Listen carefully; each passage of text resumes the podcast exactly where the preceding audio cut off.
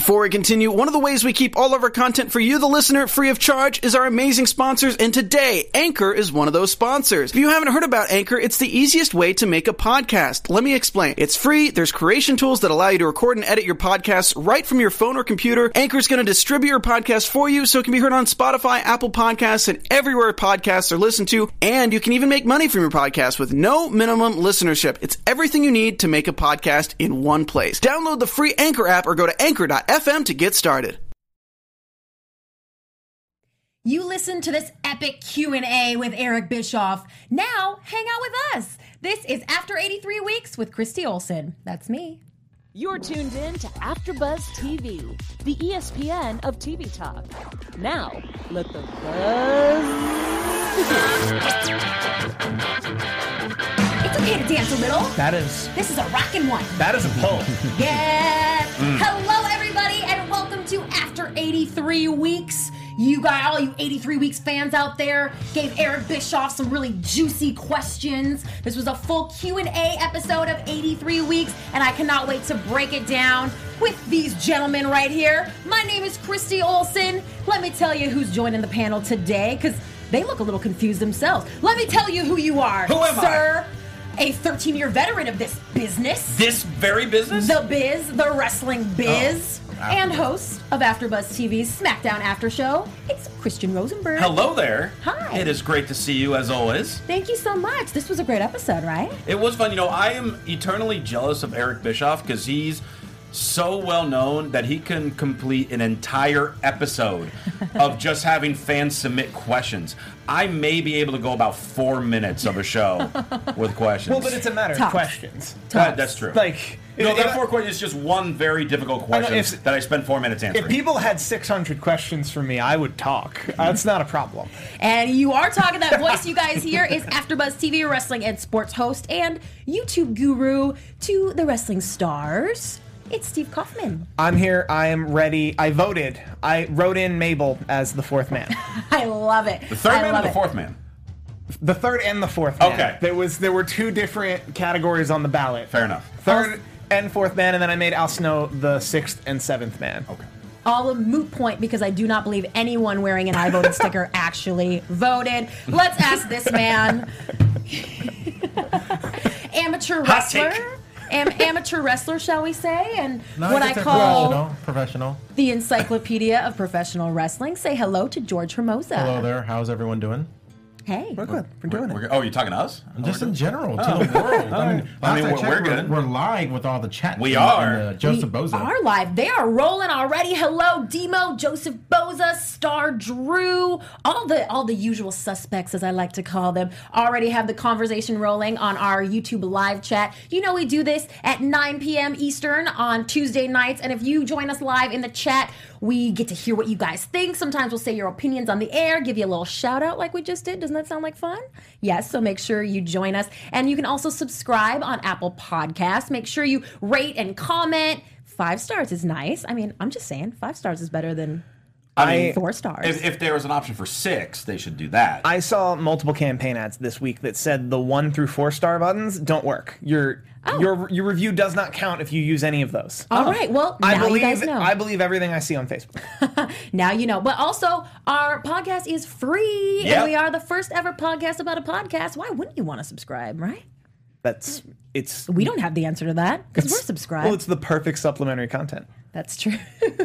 free. That's all we say. Free, free, free. And this was, as we kind of said before, a very special episode of 83 Weeks this week. Instead of focusing on one event or one specific wrestler, they just gave you guys free reign to send in questions to Eric Bischoff. And actually, there were some high profile people who did that mm. as well. Let's jump right in. As you mentioned, Steve, they got over 600 submissions. 600 of you out there had burning questions for Eric Bischoff and and they were great questions too. When you guys hear that this is going to be a Q&A episode, does that excite you? I like it Yeah. because it, it kind of Yeah. goes into a little bit of everything. Maybe a lot of things that aren't going to be like a whole episode altogether, but just enough of a little. Because there was a lot of good stuff on this episode. that- Absolutely. That, you know on by itself it would have never like what he said about Virgil. Like that would never I think warrant a full episode. But I like that little thing. I that want said. the two and a half hour episode on Virgil and WCW. Well, it's not going to last two and a half hours. You're the you're the guy. I'm the I'm You're the, the, guy who I'm the wants one that guy episode. who I, I think, that one- uh, I think that you're the one guy who wants to know that he made 100, then 120, then 135. Like, Yeah. Yeah. like, well, I, but that was it. We saw it. It was. Yeah. We'll get into it. Well, Rosenberg, why don't you tell all the After Buddies out there what they can see here on AfterBuzz TV, Wrestling and Sports, and all the other AfterBuzz channels? You know what? I would love to. I thought so. Hey, AfterBuzzers! You know our network produces after shows for nearly all your favorite TV shows, from dramas, reality TV, sci-fi, and more. There is no network that works harder to serve television fans. None. None whatsoever. But we need your help. We're asking that you please subscribe to one or more of our YouTube channels. By subscribing to our channel, YouTube will suggest content that's tailor-made for you, and you'll help AfterBuzz continue to grow. And if you're worried about those pesky notifications, look, don't be. They're optional. So hit the subscribe button now for this channel and check out other AfterBuzz YouTube channels as well. Let us know you did so in the comments, and we'll thank you on the air, like we do in the shoutouts earlier. We'll thank you for subscribing. Let us know. Tweet us, Instagram, MySpace, Friendster, all that fun stuff. But for now, thank you for being the best fans and for helping us be the ESPN of TV Talk. You're really That's active right. on Friendster. I'm extremely active on, and classmates. That one too. Well, we are grateful for all of you out there. And someone who is, shall we say, persona non grata around 83 weeks would be one Vince Russo, who apparently did not let that deter him as he shockingly submitted a question for this Q&A which was um, if if Bischoff would meet with him, right? Or like have a have a chit chat with him. It Doesn't really matter what it was. Bischoff was going to shoot it down either way. Guys, why would Russo even bother? because he wanted attention and may have people remember who the hell he is. So he wanted um, them to hopefully um, answer the question, thus then have them make fun of him because, a bad publicity is still publicity. We're talking about him, which I personally don't want to do because I despise him. really? But- Why do you hate Russo? Because he's a moron. But like, why? What is it about him that made him a moron? I mean, I'm not. I'm saying I, I disagree with you because I think I think with somebody like him, it's he knows he's going to get a response, Right. And that's why a lot of people do. Like Jim Cornette, I think is the ultimate genius because like I don't think I think he feels a certain way about the business, but he knows how to say it where it gets the massive amount of response. Russo's the same way. I just think that he his way of thinking is just so one dimensional. I don't. I mean, I, I don't. I, I liked his way of booking because I was one of that one percent. But I get why a lot of people didn't like it.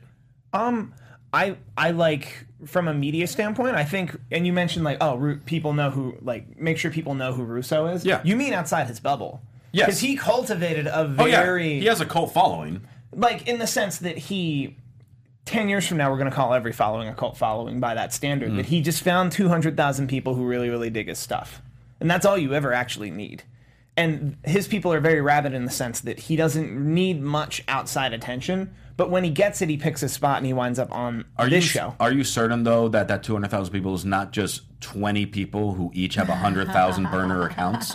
No, I've I've been to enough wrestling events to know. Probably two million, by the way. But Yeah, I'm- I, I'm just I a never said math mathematician. was my strong suit. Well, no. Once again, I'm saying like his ride or dies are probably around hundred thousand. Okay. Because he has probably two or three million like followers on Twitter, so it's not that ridiculous to think That that. many? Yeah, Vince Russo like cultivated something that we all need to at least understand. Uh, this let's- question was weird. It was weird. I think they obviously there was no way that they weren't going to include it. But let's talk about a good Vince Russo idea, or at least according to Eric Bischoff, and that was to uh, put the belt, as they say, on one actor David Arquette. This one fizzled out a little bit just because Bischoff basically said, "Hey, we've talked about this before. It's been talked to death.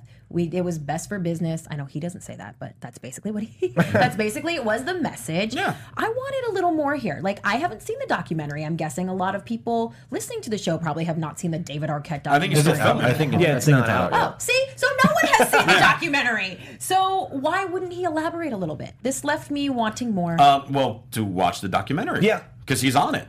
So he's like, you know, tease it. Obviously, there's going to be more detail on the documentary when it's ready to make sure you see it. But yeah, it, it was 100% a business move with the Ready to Rumble Mm-hmm. movie. Uh, um, at the time, David Arquette was a very well known celebrity, married to Courteney Cox at the time. Yeah. I mean, that's. I think he was more Courteney Cox's husband. But he was in. No, he but was he was in Scream. He was in a number of other Scream well movies? done movies. Well, no other. There eight, were leg, other eight-legged freaks doesn't count because that, That was that movie after. was not. But that came after. Like David Arquette It was did well in, in its opening week. even if- Eight-legged freaks. I mean, better than Ready to Rumble. Well, let's expand. Well, let's expand your thought that David Arquette was not a star yet. You put him on the marquee of your movie. You want him to be a star, and you're going to do everything you can to make him I just a star. don't see the correlation between let's give him the belt so we can promote the movie. I stand by Eric on this, where it's he didn't beat like what people were claiming that it destroyed the business in any way by giving the big gold belt to David Arquette. It's Right. like, Right, did it. well, he beat Eric Bischoff. Hey, yeah, that was my biggest thing. Where I was like, yeah, well, he beat he didn't beat so and so. He beat he beat Eric Bischoff. You weren't the champion either. It, But- it was a very odd stipulation on a match. I mean, no, we, we all know the idea. Did it work? No, we know that. But The for i- what they were trying to do at the time, I don't see a problem rolling the dice. It didn't go out in their way. Mm. But They, the, don't- i- they the don't i- like it then. Don't like it now. Well, the idea of celebrity involvement in wrestling, we're okay with. Like Stephen Amell wrestled it all in. Mickey Rourke would have wrestled at a WrestleMania had the insurance company not freaked out but they Iron didn't Man beat 2. Stephanie McMahon to win the belt. That's a weird. That's a weird example. But no, I'm, I'm I'm saying in general the concept of celebrities in wrestling isn't foreign No. when done correctly. I don't think anyone's arguing that the David Arquette thing wasn't done correctly, but I think Bischoff is arguing that making him world champion to promote a movie isn't the end of the world. Yeah, Right, If, absolutely. If Arquette ended this Goldberg streak, that's a different story. Yeah, like I would have preferred that than than having What? him be. Then you're insane. Put you- than be- him being world champion. My favorite role that Ar- David Arquette ever played was in a red carpet interview for Shoes TV, where he talked to Christy Olsen, and he was all messed up, and he just walked away in the middle of our interview. but that would be a whole nother. I've, I've after watched show. that over and over again. link in I'm the sure, description. I'm sure that you have. It's hilarious. It's hilarious. He, he, all right, we're, we're debating his starness. Let's talk about going prime time. Let's talk about WCW going prime time up against Monday Night Raw. This is a story that we've all heard a lot of times. We know how it went down. Did you get any, did you hear anything new? Well, when Eric Bischoff talked about having this conversation with Ted Turner, he did kind of say, and I guess I hadn't heard this before, that he suspected that Ted Turner wanted him to say that or that the idea was already sort of had been kicked around, just not to Bischoff directly, and that him telling Turner that's what they needed to do was essentially telling Turner what he wanted to hear. Um, I would say I would say he's saying that now. I there's a very old video of Paul Heyman at like something where he was live on Prodigy. So it was really really old, like probably weeks before the first Nitro, and they asked him what he like. And a fan just asked Paul Heyman, who was head of ECW at the time, "What do you think's going to happen?" And he said, "WWE's going to destroy him. Going to destroy him. He's going to get fired. They're going to like they're going to have three big stars, and they're going to run." They're going to run really cheap shows, and WCW is going to be like really, really light syndicated cable programming, and Eric Bischoff is going to like prepare his resume for all the production companies in Los Angeles. And he even said, if I were in his position, I'd be doing it faster. and it, it was one of those weird things, like one of those weird Paul Heyman things where he was ultimately correct in saying that WWE will crush you. Right. What he was wrong about was that WWE will crush you right away. Mm-hmm. you will actually give them give them pause, give them fight, and then they will, you know, and then like a lot of forces will come together. I think in hindsight, he came in and was looking to say, well, you asked me what would be the best thing for me to do mm-hmm. as the guy in charge of WCW, and my answer is we go live on Monday nights. I think it was a semi bluff. I don't think he hmm. knew. I don't think he knew Ted Turner would let him. I think he half thought Ted Turner would laugh him out of the room, and then he would go. Then he, anytime anyone would give him any flack, he'd say, "Hey, I told you what we need to do," and then he would have that out. See, I, I, I, I slightly disagree with you because Really? I almost feel like this was um, one of the more humble things we would hear Bischoff say because we know he's not typically a, a humble guy. Fair. and and with it, no, I'm serious because with it, because you would always think he's like, oh yeah, I said prime time, and it's like, that's right, let's do it. But what he was t- mentioned on here was, you know, it seems like Ted Turner and the other executives were already discussing it. They were on the fence with it. But now, with me coming in and right off the bat mentioning, "Hey, this would be a good idea," that solidified. Oh wait, we talked about this before. Now here's someone else that wasn't a part of that conversation saying the same thing. You know, I, mm-hmm. and that adds up. Yeah. Let's do it. So he wasn't taking all the credit for going prime time, which I actually appreciate. Because Yeah. to me, when he was like, well, prime time, I was like, well, no, then you're saying going prime time when Nitro was 100% because of you, where we know there's something else involved. He's certainly a main reason Mm-hmm. for it, but there's something else with it. And I feel like he pretty much acknowledged that. I feel like you always give Ted Turner a certain amount of credit to give him the time slot. Hmm. But I do think tonight he actually, or tonight, th- this episode, he actually told it, told it how he sees it now. Well, we learned a little bit about the seemingly respectful relationship between the two of them, Yeah. and that mm. when Bischoff needed a, a phone call, one of those business phone calls, Catch up, to- Yeah. chat a little bit. yeah, right, or you know, get a job. Yeah. Yeah. Turner was there to help him. We touched on this a little bit before. Virgil's contract. We did, we did get some details on this. We know he started at 109 and ended out at 154 thousand dollars a year in 1999. The interesting part of this to me was Eric Bischoff kind of reminding everyone, you know. You're like paying like 30 something percent mm-hmm. taxes when you're in that kind of a bracket. These guys are paying their own expenses. That still happens to this day. Mm-hmm. You guys were into this, right? Yeah. I mean, I was, but I was kind of calling not BS, which is kind of like my thing now, apparently. but just kind of like you're still paying Virgil that much money, okay? Like he, he's not paying him after taxes. He's paying him that much money before taxes, so that's still coming out of WCW's bankroll. So I don't know what the big deal about it is. Like, oh, well, he still has to pay this. He still, has, well, you're still paying there are him. his- people on the WWE roster today that don't make that money. True. Exactly. So it's like, oh, that's that. Well, I justify it because They're he's he, women. because he doesn't make that much money. He I'll doesn't, take he- Christy tonight. he doesn't make that much money after taxes, but you're still paying him that much before taxes. Well, I so think- why are you paying him that much? Well, the argument he was trying to make was that was the going rate for a wrestler. For Virgil. Well, no, not no, Virgil. because Like, that there's was- a lot of people that made less. But he was claim he was claiming that's the going rate for a former mid card world champion in WWF to come to WCW. Like whether we mm. agree Virgil is worth that amount of money is moot. I also think the point he was missing because I'm reading up on there was a player there was an NFL player strike a long time ago that whenever professional sports players strike, it's kind of amazing how quickly we side with owners. Not because because the average salary of an NFL player, and this was in the '80s, was like two hundred thousand dollars a year, mm-hmm. and the average person has trouble really dealing with that. The average person has trouble really gripping with siding with someone, regardless of the fact that a an owner is it's a billion dollar team, mm-hmm. and b that person only actually has a shelf life of maybe five years, three years on average, and they're only going to make that those years, and then they're going to have to literally switch careers. How does that relate to Virgil? I Yeah, think that relates. that's what I want. No, no, that relates to Virgil in the open market of what he's worth. Whether he is or isn't, he was able to successfully convince WCW that that's what he was worth to the WWF, or close to what he was worth to the WWF. So he made W- he made WCW pay that amount. I just wanted to Bischoff to say, hey, it was a favor to someone because I think that's what it was. It was a favor to someone. Maybe, maybe Hogan, maybe DiBiase, one one of the other boys. But, like, why do you bring? He didn't even wrestle that But who's? much. But also D- who's Demo, this? Demo in the chat points out there are a lot of people that were we could say overpaid at WCW. Of course. not just Virgil. also like and I don't I don't think he made these decisions per se, but let's say he was doing a favor to DiBiase, so whatever he's paying DiBiase plus Virgil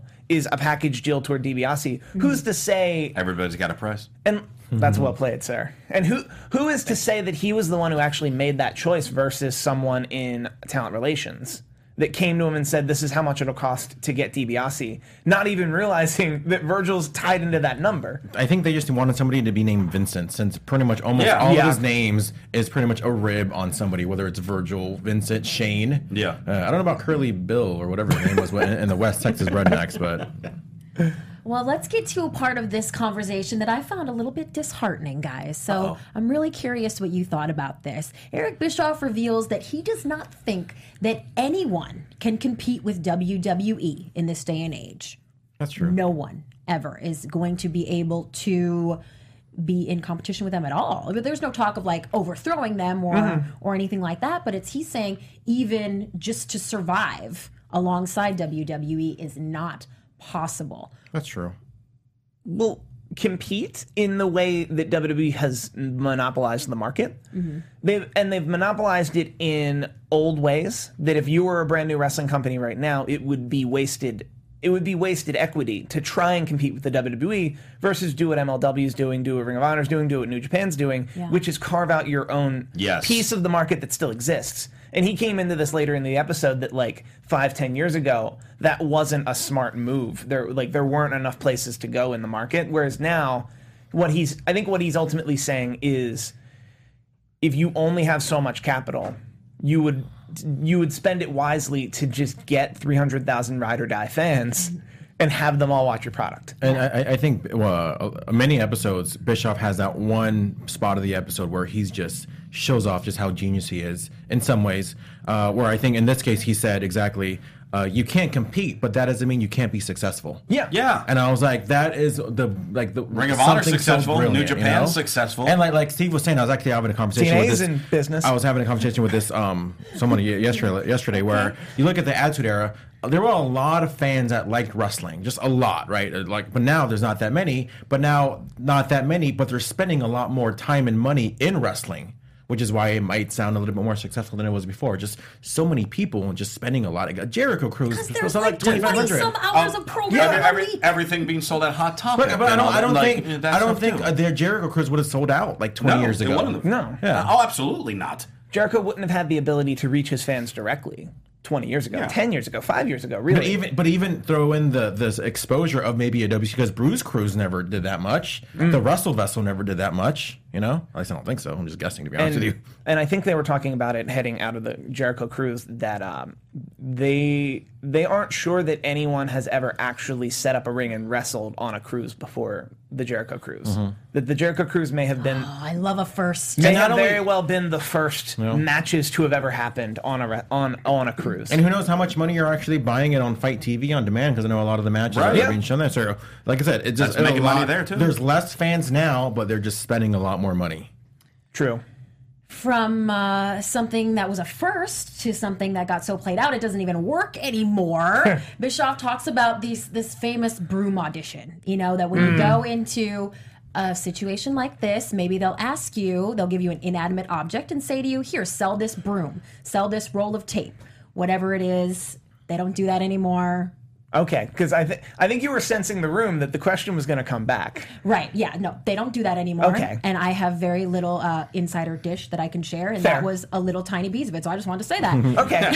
although although he, he did mention Renee Young's audition, that's on YouTube. Yes. you can watch that, and obviously she's Renee. Um, but yeah, just I always like those because I still remember watching Wolf of Wall Street, where I was like, sell me this pen.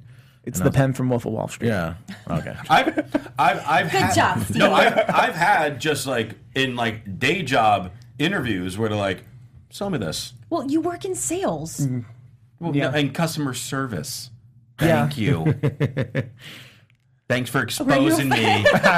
Oh, exposing, Oh, sorry. exposing. No, know what? that's a lie. I make Virgil money in my independent wrestling career. You know what, Rosenberg? I hope that you will be as forgiving to me as Hulk Hogan is.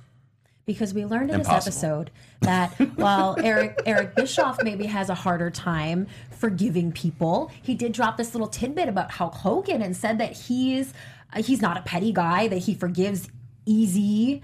I, uh, that was interesting to me. I mean, I, I don't know Hulk Hogan personally, so I'll take any kind of little tidbit I can get. Yeah.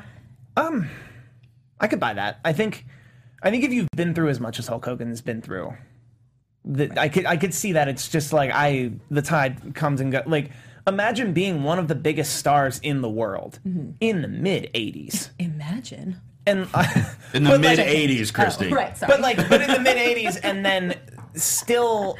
Still be working the grind your whole life. Mm-hmm. Like it's not like Hulk Hogan was a huge star in the mid '80s, and then sometime around the '90s he decided to retire, and you never heard or saw him again. Mm-hmm. Like he's never not really been in the business, so like he's seen the tide come and go, and I think with that you learn that just like personal relationships are one thing, and then professional relationships can be a completely different thing, mm-hmm. and you just have to learn that with a professional relationship you kind of get snake bit a little, and un- like understand that those are people who've burned you before, but you'd be a fool you'd be a fool because your next check might not come if you don't if you cut them out of your life completely. That's true. That's I don't know. That's what I took from that. That is true. Well, Mr. Bischoff did reportedly have some discord. There's probably a less fancy sounding way of saying that, but I'm trying to get to the Ric Flair stuff. Oh yes. So Layer stuff. And we and we've heard the stories a million times. We know what went down between the two of them on paper. We know that. But we got well, kind of the things that we got from Bischoff that we haven't heard before. I thought it was kind of crazy that he said he never knew what Ric Flair was mad about. Do you um, believe that? H- Is that possible? I, I think the fact that they said they never talked about it, like talked it out, that part I 100% believe. Yeah. I could totally see them never talking about, but just time heals all wounds. Ugh, men. Sometimes brothers fight, and then sometimes brothers and friends alike fight, and then they just they just move on about it. And it's because what what was interesting is he said that how it ended was one day we just started BS like everything was fine, and then mm-hmm. everything's been fine ever since. Which leads me to believe that like maybe it's like Peter and the Giant Chicken. Neither of them remembers what they were fighting about, and they're just Peter having and the giant chicken. Yeah, I'm bringing it back. Family Guy references. like I did oh. earlier today. Well, they're they're comfortable with each other now. Let's talk about a question that made Eric Bischoff. Am I going to say it? No, made him effing uncomfortable. Oh. Ooh. I get. I don't know. I guess I just made that split decision that we were going to be more PC here than No, that's are. fine. I just want to know what made you so effing uncomfortable. Well, It was this question about the Hall of Fame. Oh, okay. Everyone always wants to ask these legends.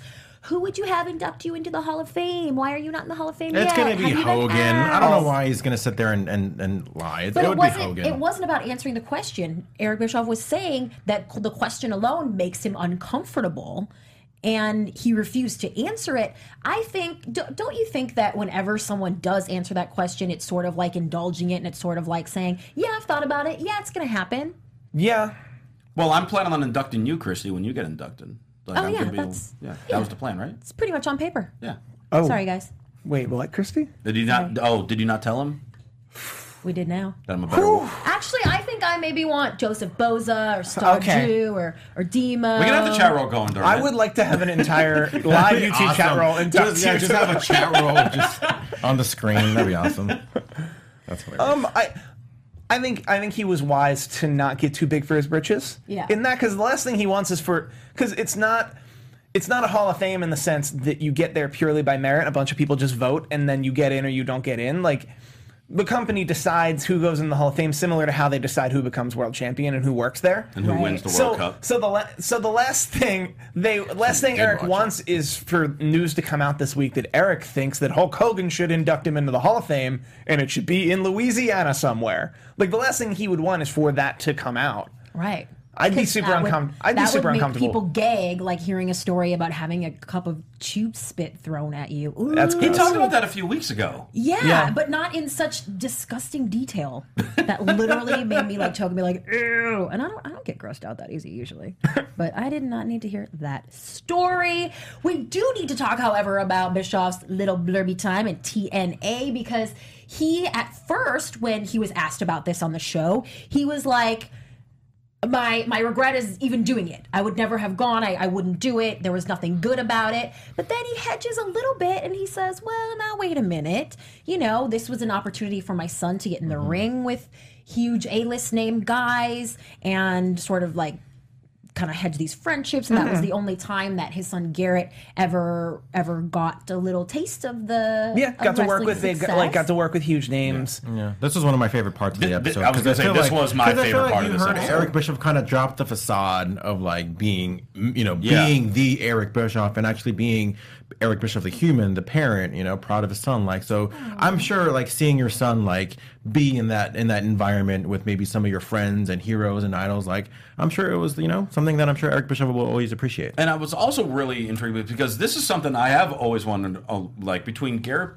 Garrett Bischoff and Wes Briscoe, because they both came in there around the same time. Obviously, Eric Bischoff there at the time, and to me, because this was really when um, with TNA, it's kind of like for me personally, the turning point where I became less and less interested, just because like okay, well here here's his son, here's Gerald Briscoe's son um, okay, they are apparently wrestlers now. And at the time, obviously, I don't know how they are today because it was several years ago, but they were not good.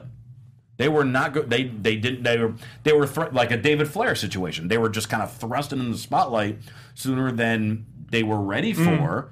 And but here they are in the ring with AJ, with Bobby Roode, with Bully Ray, with all them. He was a good ref though. Ref, refing was fine. Yeah, I thought he was a good ref. But um, but so I was always intrigued. Well, okay, because he was there for a minute, did not do well, and then just kind of disappeared. And I, I had no idea that he trained with Rikishi just down the street I, I from didn't here. that either.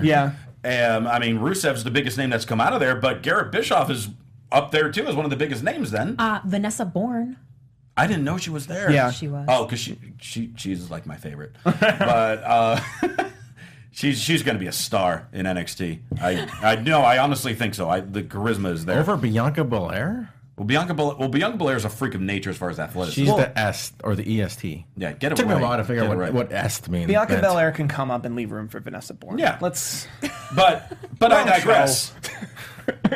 um, but I, I thought it was really interesting because then it was like, oh, kind of where are they now? Because we. I don't. know. Did he try to keep going? Did he try for WWE? Yeah, I did he try heard any- independent I haven't stuff? heard But we don't from- know. I've heard, Yeah. I've heard from Wes, Wes, Wes Yeah, Wes Brisco Brisco's not too long stuff, ago. yeah. But I haven't heard Garrett Bischoff at all since TNA. Yeah. Wes Brisco has been very successful on the indie circuit. Yeah. he's He's working, He's a yeah. fantastic promo. He's really a funny guy. He's No, I, I've seen. Easy on the I mean, a, a, few, a few years ago, I saw something which was like a number of years. Past Paragon. Paragon Pro Wrestling. Yeah, Paragon Being- Pro Wrestling Being thing. interviewed by Christy Olsen. Who? Link in the description. Stop it. but no, but I mean, I definitely saw. I'm like, okay, well, this is definitely an improvement from what he was in TNA. Mm-hmm. Where it goes from now, who knows? But but uh, yeah, I was always wondering like, what happened to Garrett? And we kind of got a little because he pretty much just kind of stopped. it, had his shot, and that was the end of it. Ooh, Garrett Bischoff. See what he's up to. Yeah, well, I mean, this is like you said, George. This was sort of a moment to see Eric Bischoff's real human side, and actually, even uh, Jerry Brisco. We had him on Xbox One Two Three Sixty about a year and a half ago, and at the end of the show, when we talked to him about Wes, he got very, very emotional. And kind of echoed Bischoff's sentiments in that he didn't want his son to pursue this very difficult life. So, I, I again, thank you for pointing that out, George. It was great to see Eric Bischoff's human side a little bit. And then we went right, jumped right back into it. Of course, someone had to ask him, would WCW have been successful without NWO? Now, of course, the answer is going to be no. I think maybe Conrad could have come in here a little bit with a with a few suggestions. If you guys were Conrad sitting there, I mean, are there any suggestions here? Is there any plausible? Is I'm- there I any think he point we can make to sort I of think that he would have wanted to kept ask that discussion going? I think he wanted to ask the question so that person was heard. But he hmm. even said, like, yeah, that's that's a no, Yeah. that's a no starter. Because it's at that point you're you're talking about a quantum reality, like the multi, the universe where I'm talking about multiverses later here at AfterBuzz TV on with Man in the High Castle, but the multiverse where NWO didn't exist, what would the wrestling business look like? And it would, hmm. like, the argument would become the, the Attitude Era and the '90s boom didn't happen. Mm-hmm. Realistically, Mantaur would have been WWE champion. Seriously, or or it would have happened with someone else. Like Nash and Hall would have went down to ECW, and then the '90s boom would have come from ECW. Like it's, oh. you- like you if never know. really, but if you really want to play that game, it would be fun. But I don't think, I don't, I don't know you if don't I'd think want they wanted to play? I don't know. I don't know if Eric could. I don't. I don't know if Eric. I think Eric was too close at that time to really be able to play that game. I mean, if which it- is if- unfortunate because he would know. I mean, essentially, success is is uh, it can only be determined by your own. Like, Yeah. you can't determine mine. I can't determine yours. Mm-hmm. You know, et cetera, et cetera. But it sounded like Eric Bischoff's only.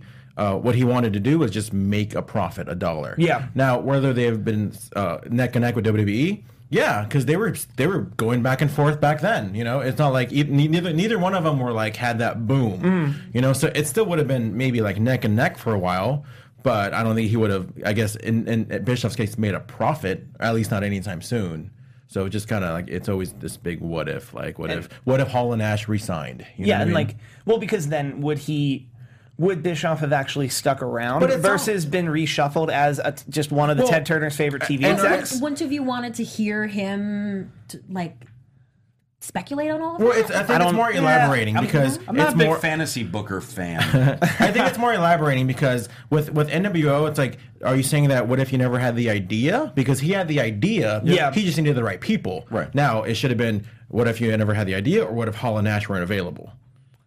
Right, who would have been one and two? Yeah. We, we all I guess- how the stories of the third man. Who would have been one and two? Yeah. I guess the insight would have been more if the question were more would the would the NWO have happened without Hall and Nash? Which I think that question may have been answered, but what would wrestling have looked like if Hall and Nash had re-signed with the WWF mm-hmm. and the NWO had happened without them? Right. Which I understand is just a quantum reality and you're just kind of speculating in fantasy booking, but it is interesting to see what what the business would have looked like. Would they have I I tend to think the '90s boom would have happened, and that NWO started it. But that had NWO not happened, something else would have started it. Virgil would have gotten a bigger payday. Yes, Virgil would have gotten two hundred twenty-five thousand a year. He would have been U.S. champion. Uh, Demo points out also without NWO there would be no DX or Attitude Era or any of that. absolutely. They, they're That's what we're saying. ya. Yeah, the whole attitude Era. Who knows what would have happened? Mm-hmm. Like, I mean, I was joking when I said Mantaur would have been WWE champion, but we could have had those wacky, un- not believable characters Mm-hmm. for many, many, many more years. Mantaur would have made I three twelve disagree. in the All right, how about how about some believable characters because they were real live people? These are some names we don't hear very often. Bischoff said he hadn't even heard one of them until recently. Lenita Erickson, Brad Siegel, Stu Snyder. I need your guys' help with this because this became a convoluted story.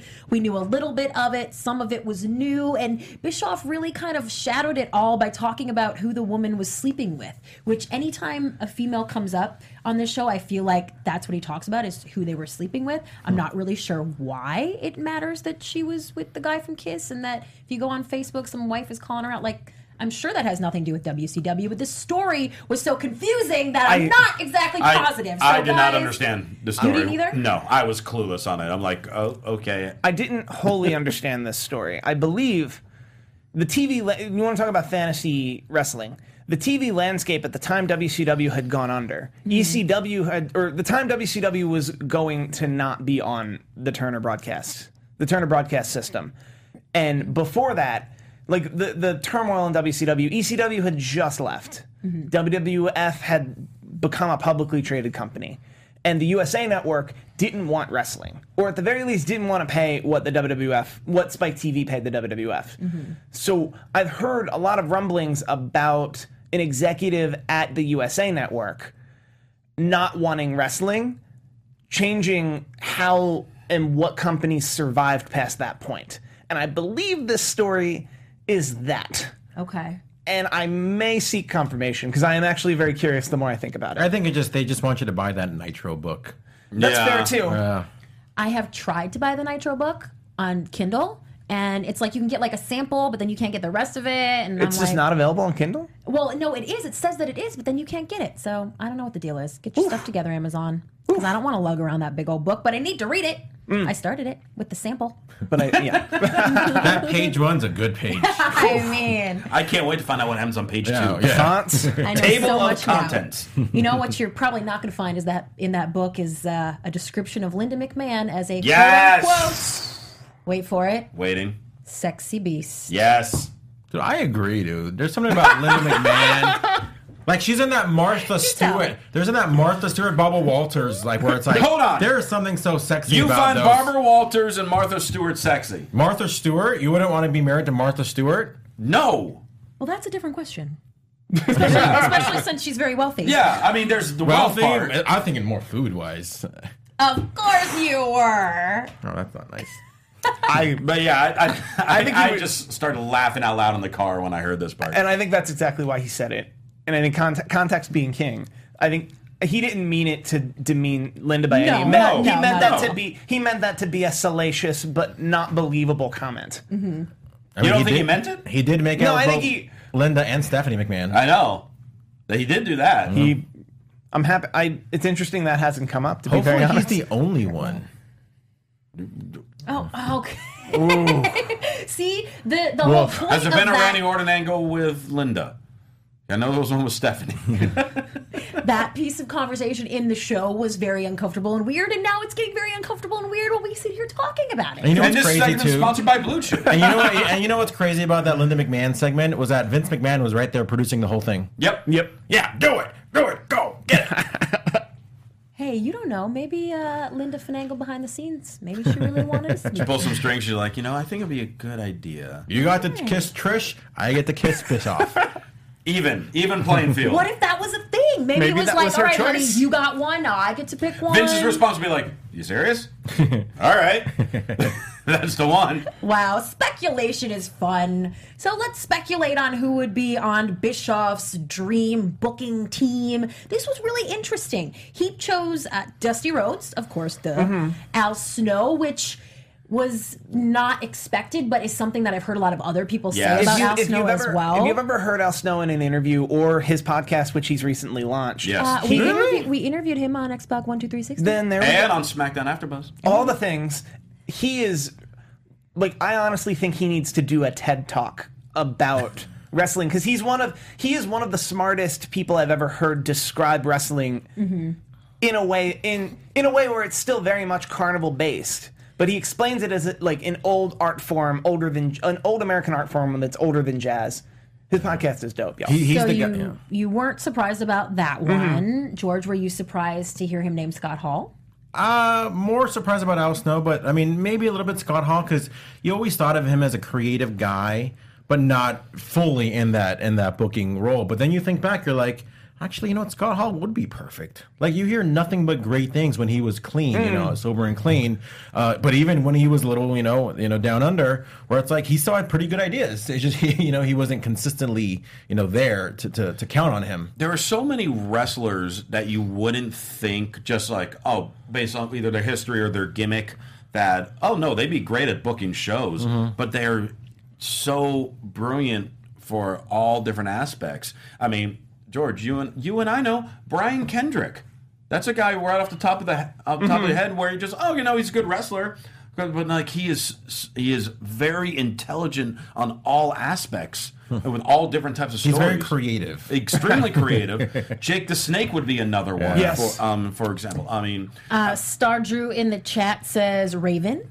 yeah, Raven, yeah, I yeah, I feel last I've heard last I've heard an interview with Raven, he feels a little I don't want to say beaten down by the business, but a certain Yeah. but there's a certain level of like malcontent, like ah, no one's gonna let me do anything in this business. Like Yeah. there's a certain level of that to him, but I think a- in his prime he had a lot. What of about great me? And it's funny because like you look at a lot of the trainers where it's like none of the trainers where you can say maybe was like an A list main eventer, but you know like Norman Smiley, Robbie Brookside, and like you hear nothing but great things from them. Where like they know more about the business than maybe a lot of these like Adam the Hogan Pearce. and the Flares and whatnot. You know, yeah, I, I mean, Adam Terry Pearce is, is is a genius with it, and never really had a run in WWE, mm-hmm.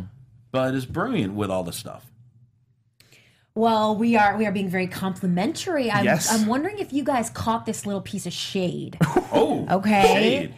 Did Eric Bischoff basically say that the Bullet Club is so over and that they are an NWO knockoff? I didn't I didn't read it this way. I didn't. I didn't read. I didn't read as far as NWO. Not he said like the tip of the cap. Like um, they like salute it because it's you know it's it's a modern day NWO at least when it started.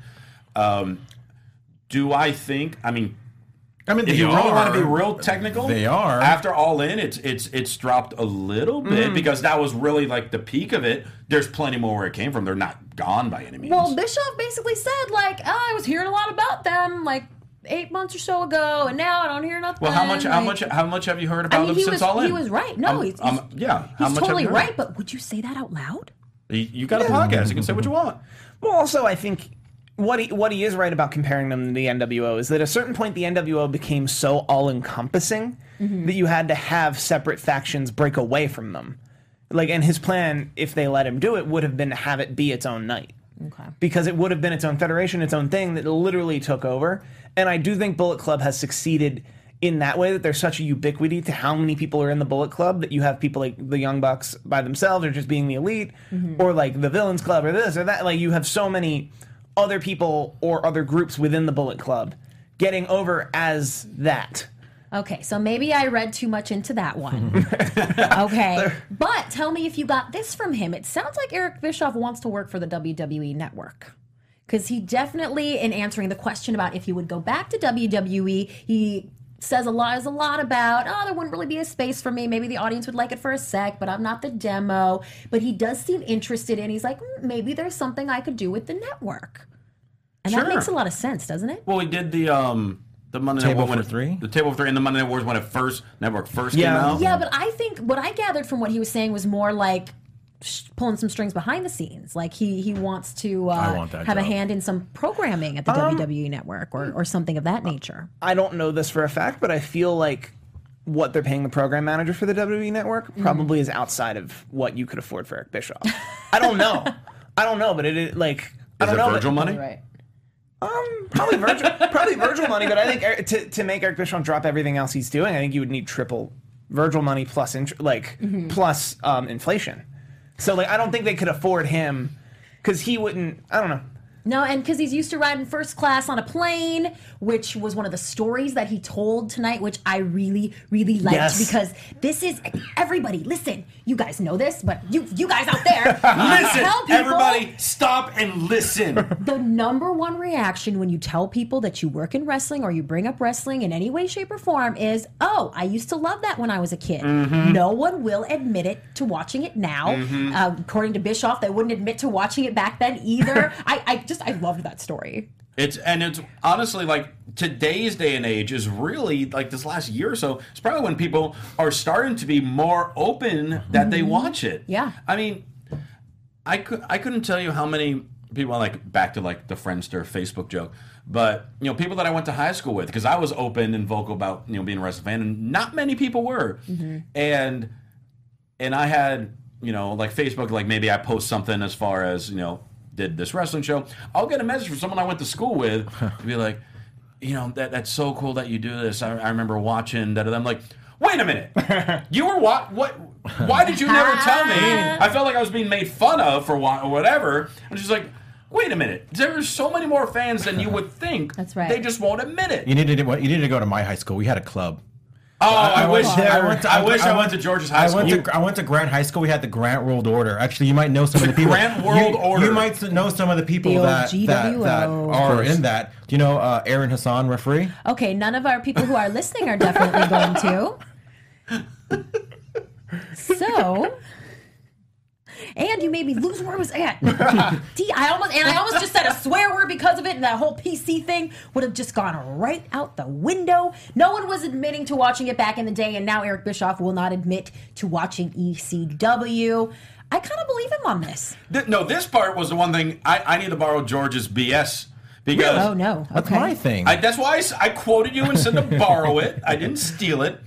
Because how does he go from saying, you know, he, he says in the same sentence, haven't seen, I watched. Or it was like, I watched but haven't seen. Yeah, what was that? I, that, that's why I'm, I'm borrowing George's I BS see- button. I took that as like sort of he was saying he's never honestly sat down with Maybe the intention of followed, watching he it. hasn't followed it week to week. Fine. It was more like he never intended to watch it, but of course he's seen little bits here and there, just you know, over someone's shoulder or whatever it may be. I think he I don't mentioned. think I don't think he ever intentionally has watched ECW. and I I'm think buying he- it. I think that dig he brought up too, and I think you you brought it up two weeks ago when you were talking about ECW or oh, ECW in your market. I just happen to have grown up in Philadelphia where it would be on at 10 p.m. Saturday, 10 p.m. or 10 p.m. Friday, 10 p.m. Saturday. Mm-hmm. Mm-hmm. cool. Like and like you would just be able to watch it. But to to hear people uh, like well later, like yeah, it was on for like three weeks in my market, and then it wasn't, mm-hmm. and then like it was on at 3 a.m. on a channel I could never find, and like I think he he did bring up something about ECW that. I, I don't actually resonate with because it was always on in my market. All right, I, I, I, stop I, was say, bragging. I agree. I agree. Uh, as far as I'm sorry, I agree as far as uh, you. As far as I don't think he watched it. I, I, don't, it, it wasn't his job to watch. no, it wasn't. I think I think the people who booked the matches watched it. I think Terry Taylor watched. Yeah, like I think, Yeah. I think because there are plenty of vi- there's plenty of evi- there's plenty of video evidences where he where the spots were straight up stolen, and it's because everyone knew who Bischoff was, and Bischoff was the very focal face of WCW at that time. It was easy to be like, oh, Bischoff watched ECW and stole that. Where it's like. Bischoff runs WCW. Do you think he has time to watch ECW? He Like, I runs a large wrestling company. like, I, do you think he watches all two hours of Raw while while running Nitro? Like, I don't think that's how that happens. Right. he recorded it on his VCR so he could fast forward the commercials. He, but which code? He had to, he had to buy a TV guide.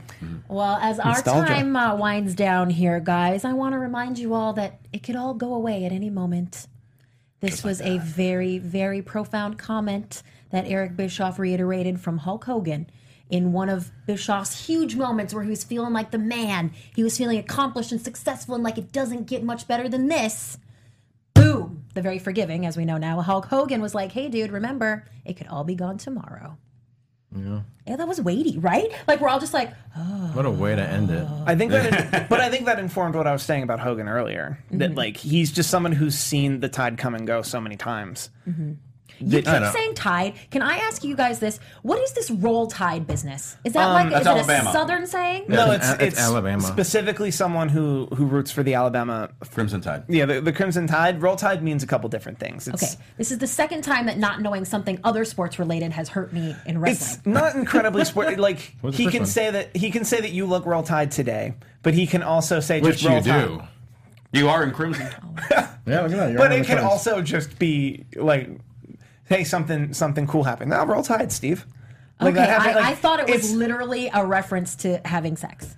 no, it's Because that's when What? that's when Conrad keeps saying it. He's like, "They're roll tide, they're roll tide, oh roll tide." Like, No, I- I it's- Because isn't Conrad from Alabama, or did he go? Yeah, there? no, he's yeah, from yeah, Huntsville. yeah, yeah. It's he. It's it's a catch-all phrase. It took a minute. It took a minute for me to It's like catch it it's too. like, Like, it's like get her done. Get it done. Oh, I, thi- it's not a catchphrase. thank I think you it's a little more profound than get her done. But Okay, all right. well, thank you for shining that, shedding that light on that for me, guys. One more little tidbit before they were done. Eric Bischoff talked about why he wanted to go to WWE. It was because of the people and the production value. And as we know, we are going to get a lot more of that next week when the entire subject of the show is going to be Bischoff's first week in WWE. First year. First year, I'm sorry. I can't wait to hear this story about how he knew he was being tested. What was the big test? That was a great cliffhanger. Yes. By the way. I'm like, I'm like, oh, he's gonna start getting into this, and he's like, we'll talk more about them. He's like, no, I Ju- want to know now. July fifteenth, two 2002 was his first episode on Raw, and I remember that day it was like watching Booker T's reaction. Yeah. That was like my Yeah, reaction which is at like, home. oh, wait, wait a minute. How is he on Monday Night Raw? Uh, that was crazy. Yeah. Can't We cannot wait for that. And of course, we will be right back here breaking it down. I hope you guys come and join us in the live chat. They have been very vocal tonight. It's really cool to hang out with you guys. And uh, if they want to catch up with all of you guys on the social media and such, where would they do that at, Christian Rosenberg? Well, you can follow me on Twitter at Ro Rosenberg, Instagram the Ro Rosenberg, ProSynTees.com slash Christian Rosenberg. We talked about Al Snow earlier. He has this awesome clothing brand called Collar and Elbow, Yeah. like the shirt I'm wearing right now, collarandelbowbrand.com. Promo code Rosenberg saves yourself 10%. And you can also catch me hosting AfterBuzz SmackDown at 9 p.m. Pacific time tonight. And I'm Steve Kaufmann. You can find me on Twitter almost exclusively at Steve Kaufmann. That is K A U F M A N N. I do a lot of uh, pro wrestler YouTube accounts, including youtube.com slash 83 weeks, which starting this Monday is going to have a bit of a ramp up. That's all I'm going to say for now. Oh, cliffhanger from him. Oh wow! Uh, I'm George Hermoza. You can follow me at G Hermoza, G H E R M O Z A, on Twitter and Instagram. All the rest, and and Friendster apparently. Yeah, friends. Oh, and I'm on AIM as well. there you go. And make sure that you like us at facebook.com slash after 83 weeks. And you can always hit me up at Christy Reports. I love to hear from you guys. Thank you guys for joining me. We always have so freaking much fun on the show. And you know, we're gonna have some new wrestling programming coming to AfterBuzz TV Wrestling and Sports. So make sure you stay tuned for that. And I'm gonna be asking your guys' opinions as we kind of shape and develop a couple new shows that we have going on. So make sure you stay in touch. And we will see you all next week. To, oh, we're gonna hold stay in touch. hands. You said Oh, we're holding hands now? Oh, okay. touch. All right. We're Well, strong. it's- We're gonna stay like this until next. We're all going to get week. Virgil money. Virgil money. Thank you guys. See you soon. Our founder, Keven Undergaro, Phil Svitek, and me, Maria Menounos, would like to thank you for tuning in to AfterBuzz TV.